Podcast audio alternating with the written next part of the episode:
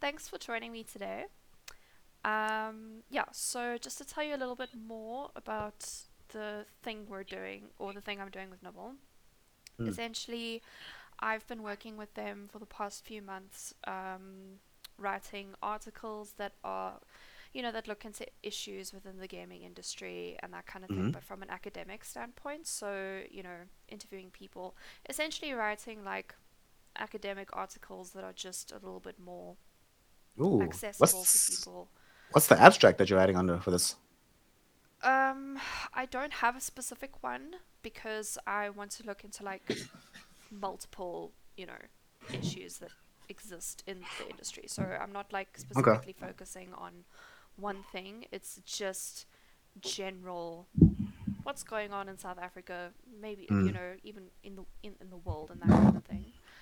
Um, cause yeah, I did I did I did um my masters on video gaming, and one thing that I noticed was like it's really really inaccessible to people who don't aren't actually able to go to university or don't want to go to university. It's just because of the language, and I felt that that was quite unfair. so I'm Mm. kind of just trying to, you know, bridge that gap a little bit. And then Oh, even prior university, right? Um, depending on your socioeconomic status, or not even just on that, like just depending on pure luck, you might not even experience university by the time you're in your late teens, early 20s, might be the first time you experience gaming, which, especially in the esports context, uh, relative to your competition, they'll have spent at that point a decade or so already embroiled in the aspect of things. So you're already starting from a massive disadvantage if we're just talking about pure esports, even like just outside of gaming.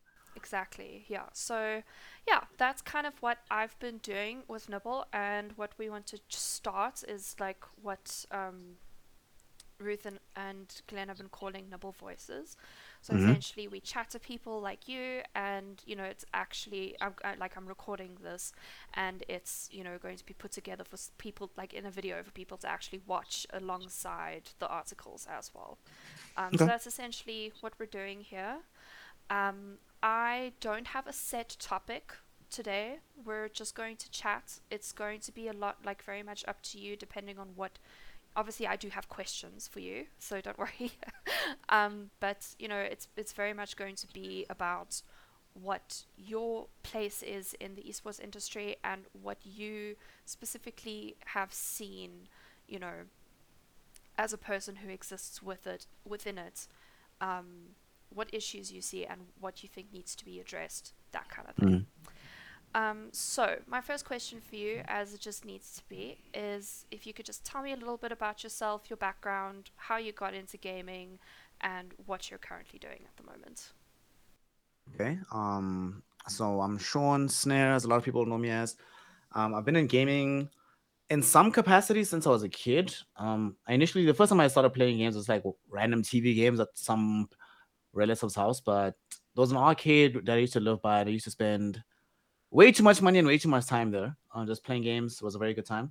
Um, but obviously, that's not like fully gaming. That's just as a hobby type of situation. I sort of lucked into gaming really um, the exact moment I can actually tell you where I became somewhat interested in this as a professional career yeah was when there was a tournament I was at. It was a Mortal Kombat tournament, and I was with some friends of mine, and they didn't play Mortal Kombat, so but they were fighting game players, so they understood the lingo of fighting games. So trying to explain to them what was happening, like in the tournament itself, and then this was at the time when you all had to pay entrance fees to get into tournaments and the tournament organizer comes to me. It wasn't like some dive bar, really. Looking at where esports is right now, people be like, wow, okay, that's uh, not where it's supposed to be at. But we're in this random bar. This guy comes to me. He's like, all right, man, listen, let's make a deal. If you're willing to just have the conversation you were having with your friends, but on the mic, um, then I'll waive your entrance fees going forward. And, you know, uh, he did throw in a couple of years to sweeten the pot, which I think that's what swayed me the most. But yeah, from there I was just like, okay, this can be kind of cool, spending time on the mic. And then I just kept getting lucky. People just kept wanting to hear me talk about games.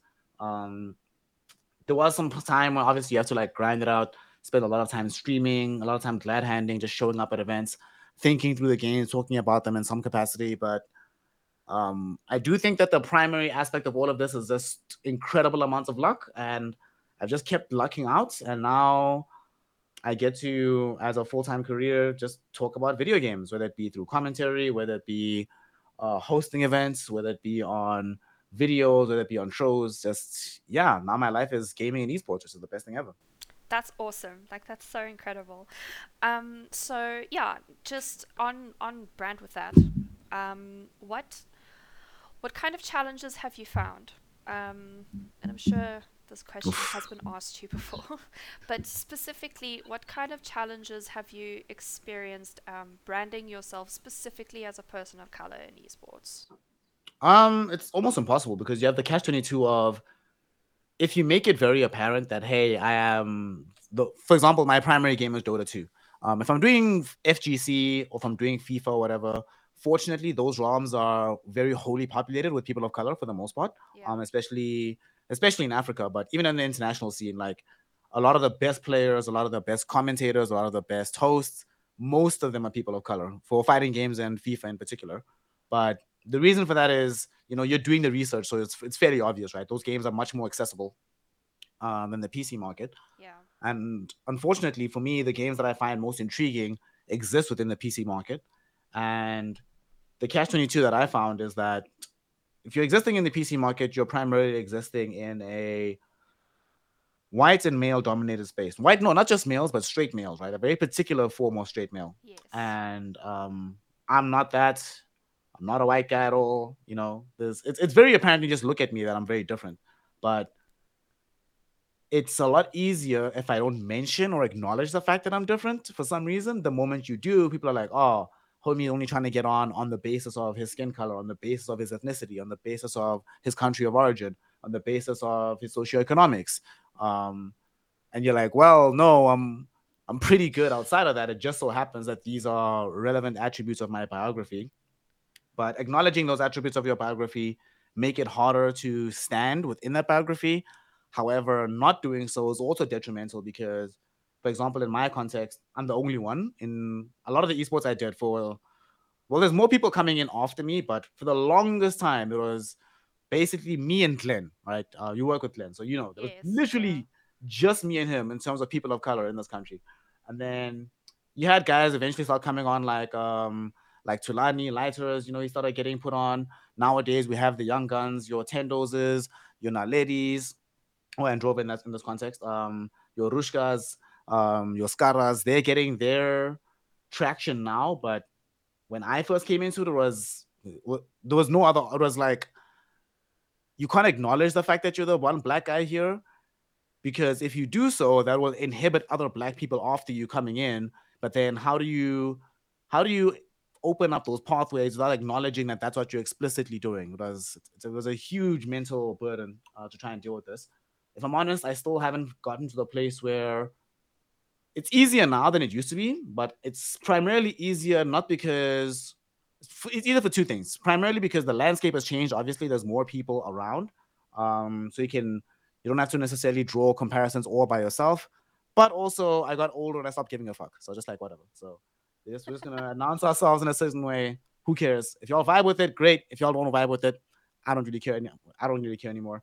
Um, we're here now, and why that you once you're here, you have particular responsibilities not just to yourself, but to everybody else that would not enter into the space if somebody like you didn't exist. Um, throughout this year, for example, I've been traveling a lot, and many, many, many, many, many, many times I've come across other people of color who are like, "Yo, just just you doing you keeps me engaged and interested in this thing and makes me want to be involved further gives me impetus to have other people get involved gives me a reason to care in a way that it wouldn't otherwise. And it's weird thinking through the fact that like i don't just get to exist in this space i also have to carry that additional responsibility that my my existence and success here it predicates other people's success down the stretch. So um the short answer to your question is I don't fucking know, but yeah, it's complicated. It's definitely complicated. Absolutely. I mean, the first the first thing that I kind of thought of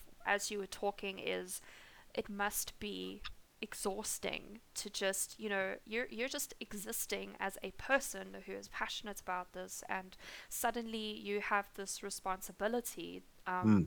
to, you know, be a representative is essentially of your race. What what and and you know that that is you know really unfair, obviously. But at the same time, like, what does that do to your own concept of like your identity within the gaming space? Like, how does that affect you? Um, it makes me have to be a lot more responsible than I otherwise would be um, in terms of how I engage the public space.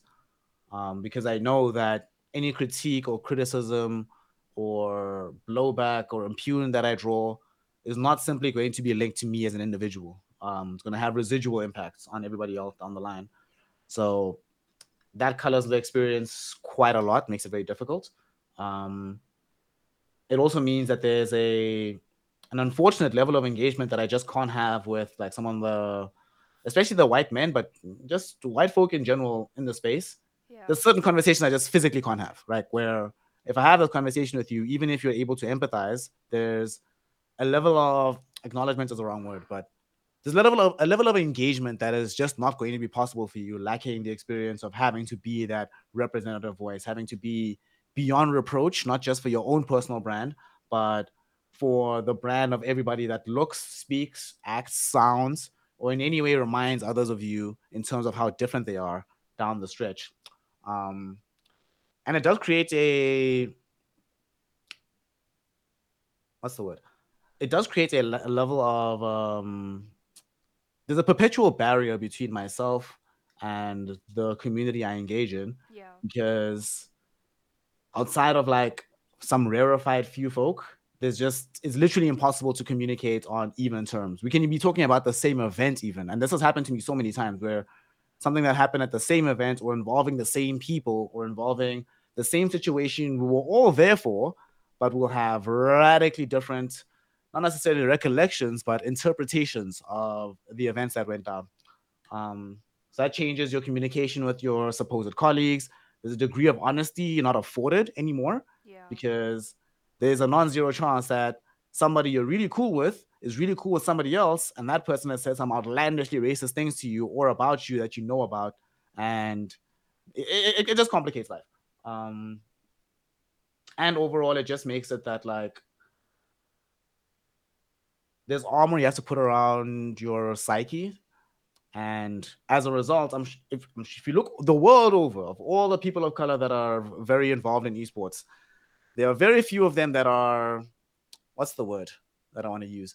Very few people of color have heated gamer moments, you know, Yes. where they really let off, tell people exactly how the fuck they're thinking right now, what they feel about the entire situation, because they know that that's genuinely untenable. It's not possible for you to do. And it's not like I've, I've heard some of the heated gamer moments behind closed doors when the mics are off, cameras are down, no lights are on us. And um, that's just the reality of the situation. So I think that's the the biggest impact I felt it has on me is that like there's a a degree of honesty I'm not afforded in the landscape uh, because of the unique features of my biography. Yeah, I hear you. Um, wow. I mean, uh, yeah, as you said, like there are, uh, especially like specifically as a person of color, I can't really speak towards that, but you know, I can empathize a little as a woman, I suppose. Um, it is just kind of very difficult to navigate that space, and um, just you know, the next question kind of touches on that: is how did you manage to build such a successful casting career around these challenges? Because I mean, with with the the really really impressive things that you have done, to be quite honest, you know, you're very very you're very big in South Africa and you're very big in like you know the Dota community and that kind of thing. So, how did you do that for yourself and manage to have this, you know, well fuck it attitude and you know still keeping up your success? Like, what advice would you give to someone who's trying to do the same thing? Trying to do the same thing? Please don't do the same thing I did. No, no, no, no, no, no, no. no. I went through this shit so that it's easier for y'all behind me. Please do not, by any stretch, do not emulate my example. My example is terrible. Look, my example requires you to have some degree of psychopathy in your psychology because there's no rational way to have gotten through all of this. Um, if I, like I, I was mentioning earlier that getting to where I'm at was primarily luck. The amount of the amount of people that I've reasonably pissed off, the amount of people that I've gone after for, you know, not doing the things transformatively in the space that I wanted, Yeah. the amount of trash that I've spoken, there's no reason why any of these people should be hiring me. Like, it's and when I say it's luck, obviously people can argue, well, they keep hiring you because you're really good at what you do. I didn't choose to be born with a preternatural ability to speak at length. I didn't choose to be born with the voice I'm born with. I didn't choose my sense of humor. I didn't choose any. The only thing I chose is where to apply these efforts. But the qualities that can make me successful, I didn't choose any of those things. I just happened to get very, very lucky. But the thing is, one of the reasons why I kept endeavoring in the space and kept telling and kept fighting with people is because I would see people who I know aren't necessarily that good on a quality level, but they aren't inhibited by all the external factors of life that would discourage them from trying to pursue something they think is cool. Yeah. So, in my estimation, it was like, well, why is it the case that, for example, somebody, there's people like me who have to take on additional jobs, have to buy LTE data, or have to do like dumb things just to be able to have a shot at doing this just for fun, for memes, for enjoyment. Whereas other people can simply walk into an occupation they think is of their dreams. That that scenario and situation doesn't seem fair to me. And nonetheless, you know, you'd argue about this, you'd fight with people about this, and the situation is still heavily tilted against people that are going to look and sound like me. But I got lucky, super lucky. Um, the only thing that I feel I've done is make it, it, it, hopefully it's easier for the next person so they can just point to me and say, hey, you see that guy, that guy could make it. I'm I might not maybe if I'm not even as good as him, at least I'm less abrasive than he is, you know. so work with me, and people will be like, you know what, all right, fine, cool, we can do that thing. Um, honestly, for the longest time, I think I'm not sure if I would have gotten as far as I've gotten if if there were other people before me. I think there was also a huge degree of arrogance early on about being the first X to do this thing. You know, I want to be the first South African, the first Black person, um, the first guy with dreads doing X, Y, and Z. I mean, there's a reason I'm involved in like FIFA and FGC stuff, but internally, there's probably a good reason why I didn't spend as much time delving fully deep into it. I'm like, oh, the other homies got this covered. You know, it's fine. The homies I hang with all the time, he's going to be the one doing this event. It's, it's all good. Um, it happens all the time to me where somebody will be like, hey, are you available for this FIFA, this Tekken, the Street Fighter event? No, I'm not, but here's a homie I trust. Go holler at this guy. Everything's Gucci. There'll be there'll be no problem. I'm not afforded that luxury in in Dota and chess. Um, I don't do as many shooting games anymore, but like, no, uh, thankfully in Apex and Valve, people are holding it down locally, but CS still has this major problem. Yeah. Um, and there's definitely a huge amount of arrogance on my part to say, hey, I'm gonna be the first person to do this thing. I'm gonna open the door, make it make people aware and put them on notice that it's possible for folk like me to do this. Yeah. So I guess if you were insane enough to follow my example, find an avenue where you know people like you aren't welcome and then make make us welcome, whether they like it or not. I guess that's the only thing I can say. Pure attrition. yeah. Um, yeah. Okay, fair enough. And then you know, speaking speaking to you know certain communities that are worse than others, you've obviously you you know you just came back from working internationally, so you have the you have both the experience of working in South Africa and in other countries. Mm. Would you say? Um, let me try like I, I don't want to phrase this question that it sounds like silly but i think you'll understand what i'm trying to get at like would you say that racism in the gaming industry is worse here or worse overseas? Is it more covered, you know, by a facade overseas at least, or whatever the case is? Because people in South Africa tend to be quite open with their racism. um, so yeah, what is what has your experience been locally versus internationally in terms of that, and why do you think so? If there is a difference, it's the thing that's different about it is that, like, um, unfortunately, every corner of this earth has a unique brand of anti-black racism. So I've ha- I've had to draw some distinctions and be like, oh, that's how I experienced it here. That's how I experienced it there. Um, in South Africa, like you say, we're just actually South Africa sucks because you know you're saying we're more upfront about dealing with and confronting our racism now, but in large measure, honestly, it's because of people like me and Glenn. For years, literally years, it was me and him fighting against racism in this country. Yeah. Um, the coterie expanded as time went on. You know, more people got added into it. People became aware of the conversations. But now, obviously, like you mentioned earlier, I'm a, I'm a bit bigger in our local, in our little pond here. So I'm a bit, I'm a bit too big to fail. But back then, I've lost a lot of gigs and a lot of money, explicitly being told, "Hey, this is primarily connected to um, how you tackle and fight people about racism online." Uh, there was a team actually, and we're actually getting pretty good when I was still playing professionally in Dota and we fell apart um, over a conversation about racism because it wasn't even the deepest thing. Like most of the team was Afrikaans, and one day we had a very difficult loss, and I'm the only person on the team that speaks more than two languages. Everybody else is bilingual, so and we're trying to like discuss this loss, dissect it, but all very upset because it was a it was a tough, tough loss. So I said at some point, hey guys, for everybody in this chat, English is their third language. For me, it's like my fourth or whatever. Yeah. Let's for the sake of being able to communicate in an effective fashion, let's all just speak English, right? I can understand Afrikaans, but Afrikaans is even further down the stack for me. So, Yeah. you know, let's just make life easier. And there was somebody in the team, our captain at the time, who had been uh, holding in opinions and holding in how he felt about me arguing with other people about racism online. And he felt, you know, that was the appropriate forum. Obviously, I was younger and less tactful at the time, so things blew up in a very bad fashion. The team dissolves. Um, like I said, there've been gigs I've lost out on. There've been gigs I've been accepted for. They're like, hey, we're doing this thing, and then they come back a few days later. Sorry, mate. You know, you've talked some shit here. I don't know if is going to be good for all of our brands to be associated with you right now. Um, so in South Africa, it's only good now, but let's just say there's a reason I don't do as much South African work as I used to because I na- I noticed the duplicitous nature of um, we're anti-racist under fair weather conditions where people are willing to go along with the status quo, which is still in every sphere and every aspect of South African society heavily tilted against black folk. Um, we're willing to go along with this shit.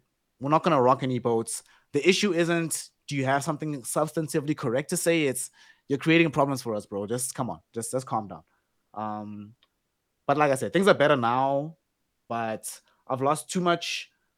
I've got too much skin in the game for in South Africa to put it to not still put it number one Yeah. in terms of like the, the racist output. It just so happens that like I know my enemy better. Um, so I'm better able to combat it in this context. When it comes to the international setting, it's weird. It, it depends on like how I'm experiencing things. If I'm experiencing things via text, when people are talking in chat, people are sending me DMs, whatever the case might be, or people are like, um, there's some thread about like me or whatever, and people are talking there. That's when I'll see some of the most outlandish racism, but it's not, it's not even that bad. Like, it'll just be, oh, hey, what's LeBron doing talking about Dota? Oh, I didn't know the Bob Marley was out here revived to do esports, shit like this. It's like dumb racism, whatever. Who cares? Okay. Yeah. Um, and then in person, it ends up being the exoticized racism, where it's like, oh, you're you're so fascinating. Oh, this is this is great. You know, where you from? What's up with you? Can we touch your hair? Oh, you know, you have such a cool accent. What languages do you Oh speak? Ooh, that's such a that's such a nice way you say this thing, kind of situation. Um, and then there were sometimes, like in Europe, there were once or twice where they're just like, oh, this is just normal, bland, day to day. Um, I'm basically an Orania type of racism. Uh, and I was like, cool, whatever. Um, but that was comforting because, like, at least y'all are out here. Y'all are chest out. You're not fucking with me, you know? I'm, I'm under no illusions about what you think. Everything is Gucci. Yeah. Well, yeah. I suppose in the in the in in you know the cards that you can be dealt at the moment. Um. All right. Uh. So I'm not phrasing this next question as like it is your responsibility to know this, but just as someone who has had a lot of exposure to you know this kind of behavior, specifically in South Africa, what do you think needs to change um, outside of you know people like you and Glenn having to fight for years for it to change?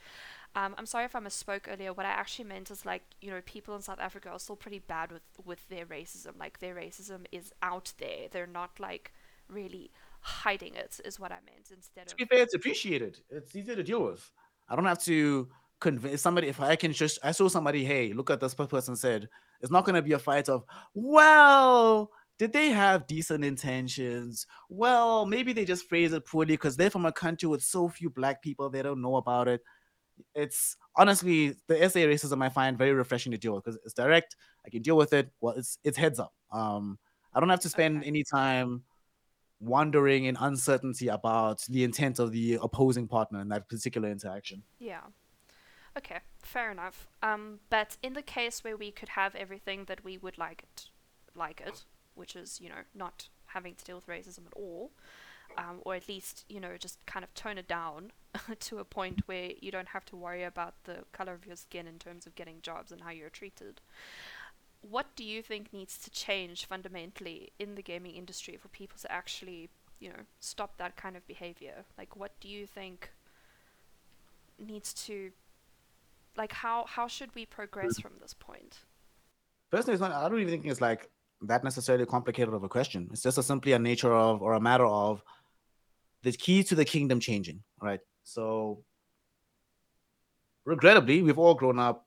We're all South African, right? If you grew up in South Africa and you were born prior, I don't know, 2012, you grew up in an aura and a society surrounded by the ambiance of white supremacy. There's not a single person in South Africa who will ever, for whatever reason, think a white person is incompetent, right? Just off bat.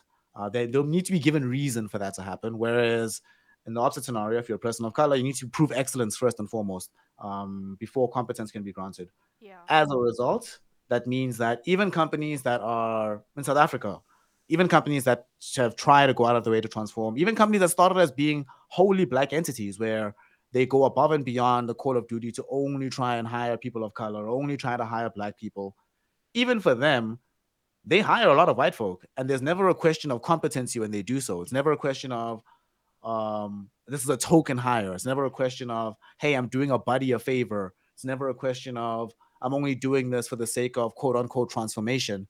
The implicit understanding from everybody involved, you know, I mean, a, a good example would be when the EFF shows up to court with a white lawyer, right? people don't deride the EFF for saying, "Hey, you're hiring somebody incompetent because you want to fulfill quotas." They're just like, "Oh, when push comes to shove, even the EFF is hiring white guys. We all get it. We understand. Uh, You know, yeah. competency is assumed in that regard." So the easiest way to get any degree of transformation in this country, because that's effectively what we're talking about, Yeah. and it's gonna take a while, but if the keys to the kingdom for let's say, I don't know, um, not to say anything negative about like a bravado or an ATK. These are the, I know these people, you know. Uh, you know, Warren's the homie, Timmy's the homie. People are cool. I like the folk. Yeah. But if all the top orgs in the country are owned by black folk instead of by white people, I do not see a situation where the degree of white involvement in those industries decreases, given the dynamics that happen elsewhere in the economy all that'll happen is that people have better reason to just hire other people that don't look like them. Yeah. Um, a very good example of this, actually, of how this can this could still happen even under the auspices of a, a more white-owned organization. Um, ACGL have shout out to Nick actually. Nick Holden has legitimately gone out of his way to not just hire people of color, but give those people of color latitude to hire other people without his direct involvement. To say, hey, you're in charge of getting these people, find them, come come to me, give me the list. I'll say Gucci, everything's okay, everything's fine.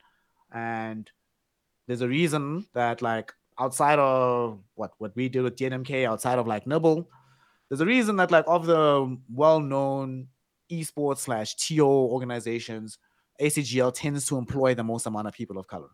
Um, it's not just because Nick Holden has a good idea in his mind about transformation, which he does, but he recognizes the limits of his own understanding of this. Give the keys to the kingdom to somebody else. That person will make the change happen, and it's not going to implicate the like white people are still going to be fine effectively.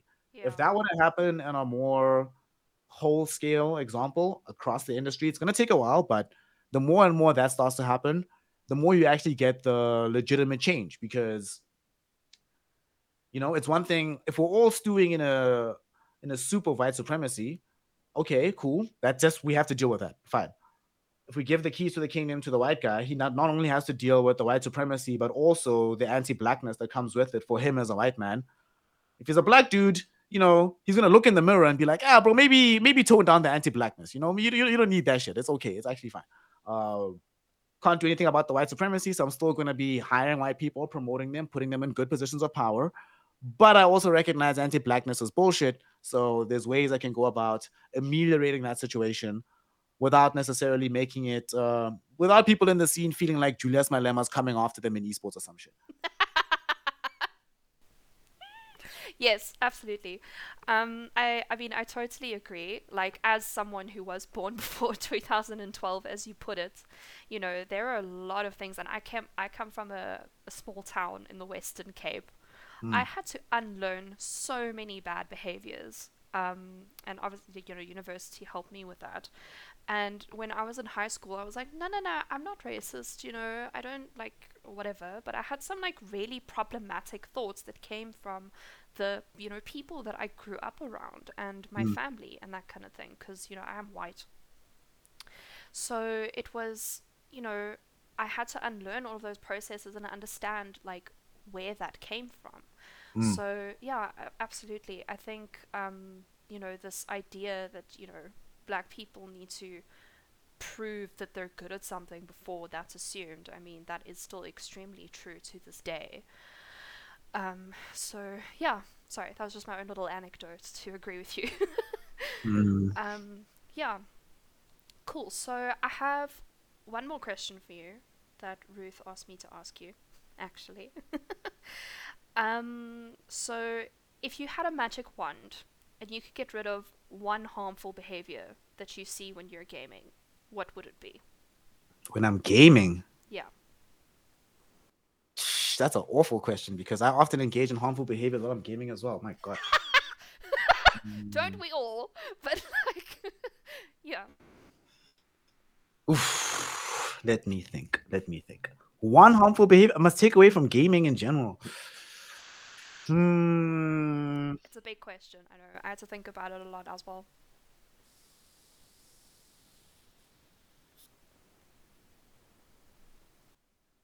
I guess. Wait, can't I just? Hmm. It's complicated because obviously we want to get rid of all the bigotry, right? But then bigotry is a subset of the toxicity that emerges from gaming. But I can't just say toxicity because there are some positive aspects, I think, of toxic gaming behavior that, like, okay. for example, I'll give you a, a, good example of like one of the things that genuinely made me a much better Dota player. I remember years back in the day, I used to play, there was some LAN cafe near university uh, this is before I had a PC and stuff and I had internet. So the only place I could actually play Dota. And I was there, I'm gaming. And there was one guy who was sort of like, I'd play with him, he sort of showed me the ropes or whatever. And one day he wasn't playing, he was just watching me play. And he's like, bro, what are you doing? I'm like, what do you mean? He's like, the way you pan your camera, that doesn't make sense to me. I'm like, what what do you mean, dog? Like, this is how I pan my camera, so it's comfortable for me. What the fuck are you talking about? and then he says to me in the most toxic fashion ever, and he's like, bro, you can either get better or you can use a camera like this. There's no in between. And he walked away. That's a really toxic thing to say to somebody, right? So what harsh. the fuck? That's so harsh. But he was correct. I needed to do this thing. If I didn't, if I didn't change how I pan my camera, I would be a much worse player than I am now. And some of the best advice I've received in games have come from the most toxic situations. Like another example is this one guy telling me there's a tournament that I lost. I came third, and I played the winner first to ten, and he was confused. Like after after he beat me in the upper bracket final, he's like something's weird. So he comes to me after the tournament. He's like, "Bro, let's play a game. Something felt off." We play, we play, we play, we play, we play, we play, we play. And I'm lashing him. And he's like, Oh, I see. He's like, Bro, you just don't have like good mental. If you had better mental, you'd be unbeatable. What's your problem, bro? And that's so toxic. But he was right. It helped. Made a huge difference as to how I play games in general. To be like, oh, when I'm feeling myself tilting a bit, I'm like, think back to what that guy said and just be confident in your own abilities. So I don't want to remove all toxicity because it can help. So I guess I'll go with the easy answer and say bigotry because if we took out bigotry in gaming, there would just be a lot more gamers, a lot more people with better reasons to try because I can deal with toxic behavior about why I'm individually shit and I need to get good, but it, it stings a lot more when it's about immutable characteristics. So let's just take out uh, bigotry against immutable characteristics, leave the toxicity against trash players, and I'm okay with that. Okay, cool. I mean, that's a pretty good answer. I like that. Thank you. um, cool. So yeah, just um, that was the last official question, but just from my side, you know, as someone who, as we've established, is, you know, quite successful in what you have achieved and obviously has a lot of opinions and, you know, understanding of the kind of environment that you're in. Mm. Do you have any last thoughts or last words that you would like to share about your experiences and, you know, how you would like to see the gaming industry change for a positive in a positive way? Um, thankfully, a lot of the changes are happening in a positive direction, at least in South Africa. The rest of the world is still in a bit of a weird place. I would say that like the biggest thing I've actually learned from this gaming journey and the things that I've been through is sometimes roll the dice on yourself. Um, take that gamble and say, I'm gonna back myself. You, you're going to fuck it up, guaranteed. You're gonna do something so irresponsibly stupid you can't believe how dumb you were to engage in that sort of behavior. But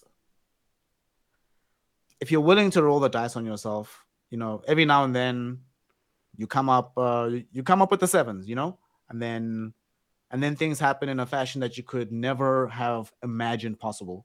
But that can't really happen until you're willing to take the the plunge, take the dive. If you jump in the pool, sometimes you'll find concrete at the bottom.